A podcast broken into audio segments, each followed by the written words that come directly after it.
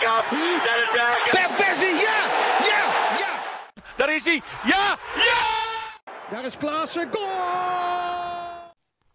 Hi there, it's podcast sixty from Football Anya, your home of Dutch football. I'm Michael Statham, and I'm with website founder Mike Bell to discuss the Netherlands' recent games against Germany and Estonia. We hope you enjoy. It's a shorter podcast than usual, but all the same, we're available on YouTube, SoundCloud, iTunes and Football Nation Radio. We hope you enjoy. Mike, it's been a really successful um, international break for the Netherlands, beating Germany four two, which was amazing, and then they followed it up as well with that routine four nil victory over Estonia. I just wanted to get your thoughts on what you thought of those two matches and how delighted are you? I'm ecstatic. Going into an international break, two away games, one which seemed it was going to be very, very hard against Germany, and Germany were definitely the favourites. And then, you know, a potential banana skin away to, to Estonia, and, you know, Netherlands have won both of them, won both of them, dominating both games and looking very good. And uh, once again, the key players have stepped up under Koeman, and yeah, it's just a very positive international break. And right now, everything's looking really good for the Dutch national team, and it was good to to know that if the games coming up in October and November, if Netherlands win home and away against, you know, Northern Ireland, home against Estonia and away against Belarus, and, and that's it. We've topped the group and we're going to the Euro twenty twenty. It's, uh, yes, it's been a fantastic international break, and it's good to see after a few years of, you know, pain and not getting to major tournaments that Netherlands are now, you know, on the brink of getting there again if, you know, they win the games that they really should do in the next two months. It's uh, really exciting times. It is exciting times, and the the manner of how the Dutch put the goals past Germany, and also how they routinely beat Estonia.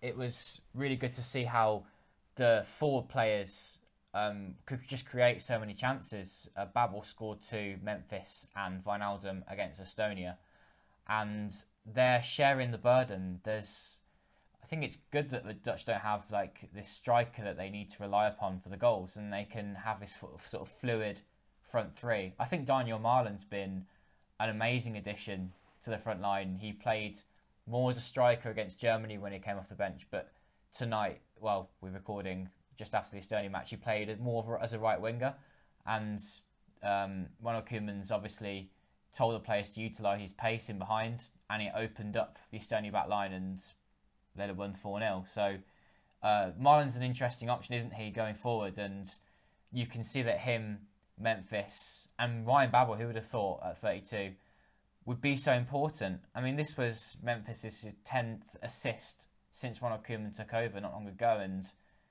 th- this front line just seems to be getting better and better.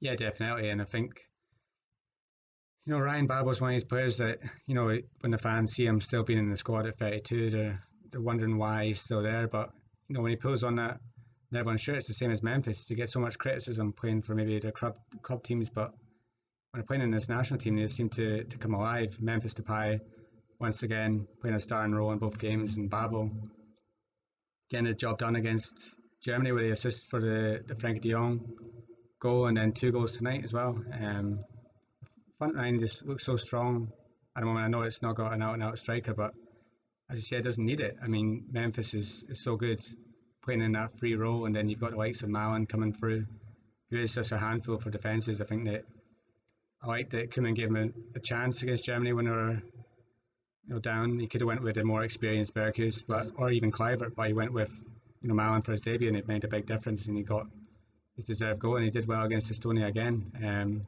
he's definitely uh, an option again for the future, and yeah, just the front three worked well in both games. I think Koeman got it right.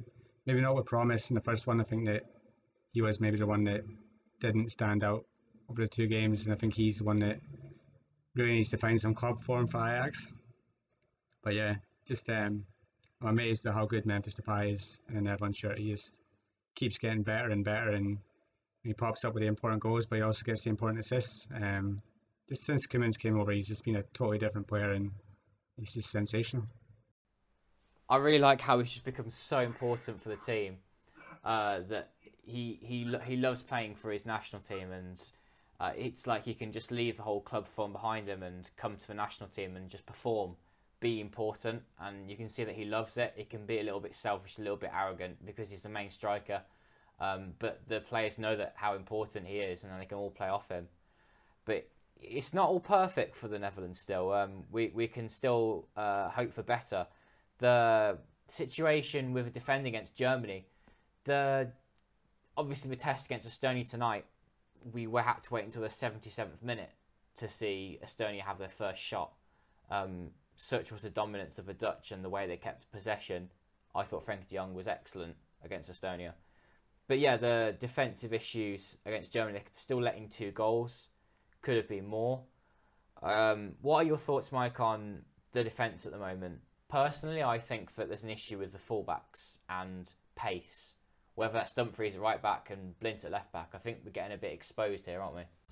Yeah, definitely. I think Koeman has a few decisions to make over the next few months, and then especially heading into a major tournament, because you know, Daley Blind is excellent on the ball at times, but he does get exposed by pace.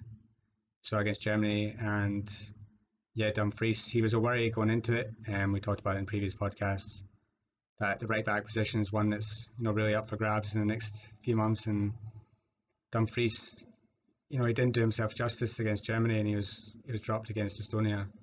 And with Rick Karsdorp coming through again at Feyenoord, you know, he needs to worry about losing his position because he wasn't good enough against Germany. It got exposed. But I think that you know a lot of criticism about Matthijs De Ligt and, and Frankie de Jong and the media, and I think the two of them stepped up big time for the Netherlands and showed that they're still top players. I think De Ligt was horribly unlucky with that penalty against Germany. That was an absolute joke of a decision. He knew nothing about the ball hitting his arm, and how that can be given is outrageous in such a big game. And I think, but I think that both him and Frank de Jong were both excellent over both games. You know, De Ligt didn't get troubled really against Estonia, who never really went on the attack at all. Um, a really poor team, but yeah, Frankie de Jong over both games, excellent. And it just shows you that when you play him in his right position, he dominates games. And yeah, he might be getting criticised in the Spanish press, but it's not his fault. It's all Barcelona's coach for playing him out of position, because you just see what he does in the Netherlands shirt and how good he is. Yeah, and I liked how Koeman decides to play David Proper in front of the back four against Estonia, because it meant that they could keep playing the ball, they could keep moving the ball on, and it also meant that Frankie de Jong could play a bit further up the pitch, uh, winning the ball higher at the pitch, um, and setting setting the play. Uh, the, Koeman has his favourites, and I just wonder whether that could bite back, because it's fantastic to have De Ligt and Van Dijk in the centre of defence. Frankie's in midfield. Um, Sillerson is obviously the goalkeeper, first choice. But yeah, the fullbacks. I think right back is, as you're mentioning, a spot for grabs. You've got Veltman, Dumfries, Karsdorp, maybe even Serginio Dest with a shout of it still, depending whether he can be called up from um, the grasp of the U S A. Uh, but left back as well, because Patrick Van Aanholt is often called up but doesn't get a chance under Koeman because he likes Blind, and Daley Blind has been in good form for the past year or so with Ajax, but not a left back. Um, is that a position they need to be looking at? I remember seeing actually on one of our comments on YouTube on one of our previous podcasts, someone mentioned Robin Gosens at Atalanta. Do you think that it's a position that needs to be looked at? And I, I mean, for example, I don't think there's many options apart from Blind at the moment, and Gosens is a a decent idea, but apart from that, Jetro Williams, does Van Aanholt deserve a chance? Because it's a position that was exposed heavily against Germany. Yeah, definitely, and I think that you know Blind, he is Koeman's favourite, and there is games that we've talked about Blind in the, the past where he's done really well. Um, yeah, I guess Germany got exposed a little, but in the second half he was he was good again, and I think it, his experience is going to you know hold him to this position for for a time being. But I think it is something that, for me, Patrick Van Aanholt is good going forward defensively. Not so strong, um, so if you're coming up against like Germany, you know, maybe isn't the best option. You might be just a bit like Dumfries, you might get caught out, out of position if he ventures too far forward. Uh, Jetro Williams has not really had a great start with Newcastle United so far. Um, if he gets the club form back, you know, he could come back into the fold. But Robin Gosens is is an interesting choice. If um, you know, Hatabor got looked at, um, he didn't really work out. But uh, Gosens, he's, he said he wants to, he's interested in representing Netherlands, and yeah, um, if he keeps up good club form, then why not? Why not give him a chance? Because right now there's just a lack of options in that position, and you know, Regisiano-Haps hasn't really done the, the business for Feyenoord since he moved there from from A Z, and then you've got Tyrell Malacia um, coming through, but he might be a couple of years away from becoming a Netherlands option at the moment. Yeah, uh, but apart from that, there's so many positives that we've spoken about on, on this podcast, and it's really exciting to see this front line getting better and better. Uh, Here's hoping, though, that the games in October, this continues. Um, Northern Ireland and Belarus coming back. Just a quick look ahead to those. Um, obviously, there's another tie with Estonia as well coming up. Some winnable games. But that double header with Northern Ireland is very important. And just a little look ahead. Do you do you fancy the Netherlands to go and beat Northern Ireland twice? I think on this form, yeah, definitely. I think that at home in October, you know, Netherlands need to win that game against Northern Ireland, and I think they will. They'll be much stronger. I don't think Northern Ireland will travel to Amsterdam and, and get us out. Um, I think they'll sit deep and try and frustrate them, because you know, they don't really have the players to, to dominate a game against the Netherlands in, in this form. They should be too strong. And then, you know, away against Belarus, you're looking at those sort of nations probably being out of the running by then. Um, they've not much to play for except for pride, whereas Netherlands know that, you know, two wins in October basically means that they're almost almost there, and uh, yeah, I fancy Netherlands to win on this form all four of their games. Yeah, on this form where they destroy Germany um, with all, all this counter, all these counter attacks, and it's, the pace is frightening. Uh, I think we can all just savour though the fact that the Dutch are well on their way towards Euro twenty twenty and another memorable win over Germany, where I think it's one of those where the Dutch sort of kicked them whilst they were down. Yeah, and you know, it's a historical result. You know, you don't get many wins in, in Germany, especially in competitive matches. First win there since, you know, I think it was two thousand two or two thousand three.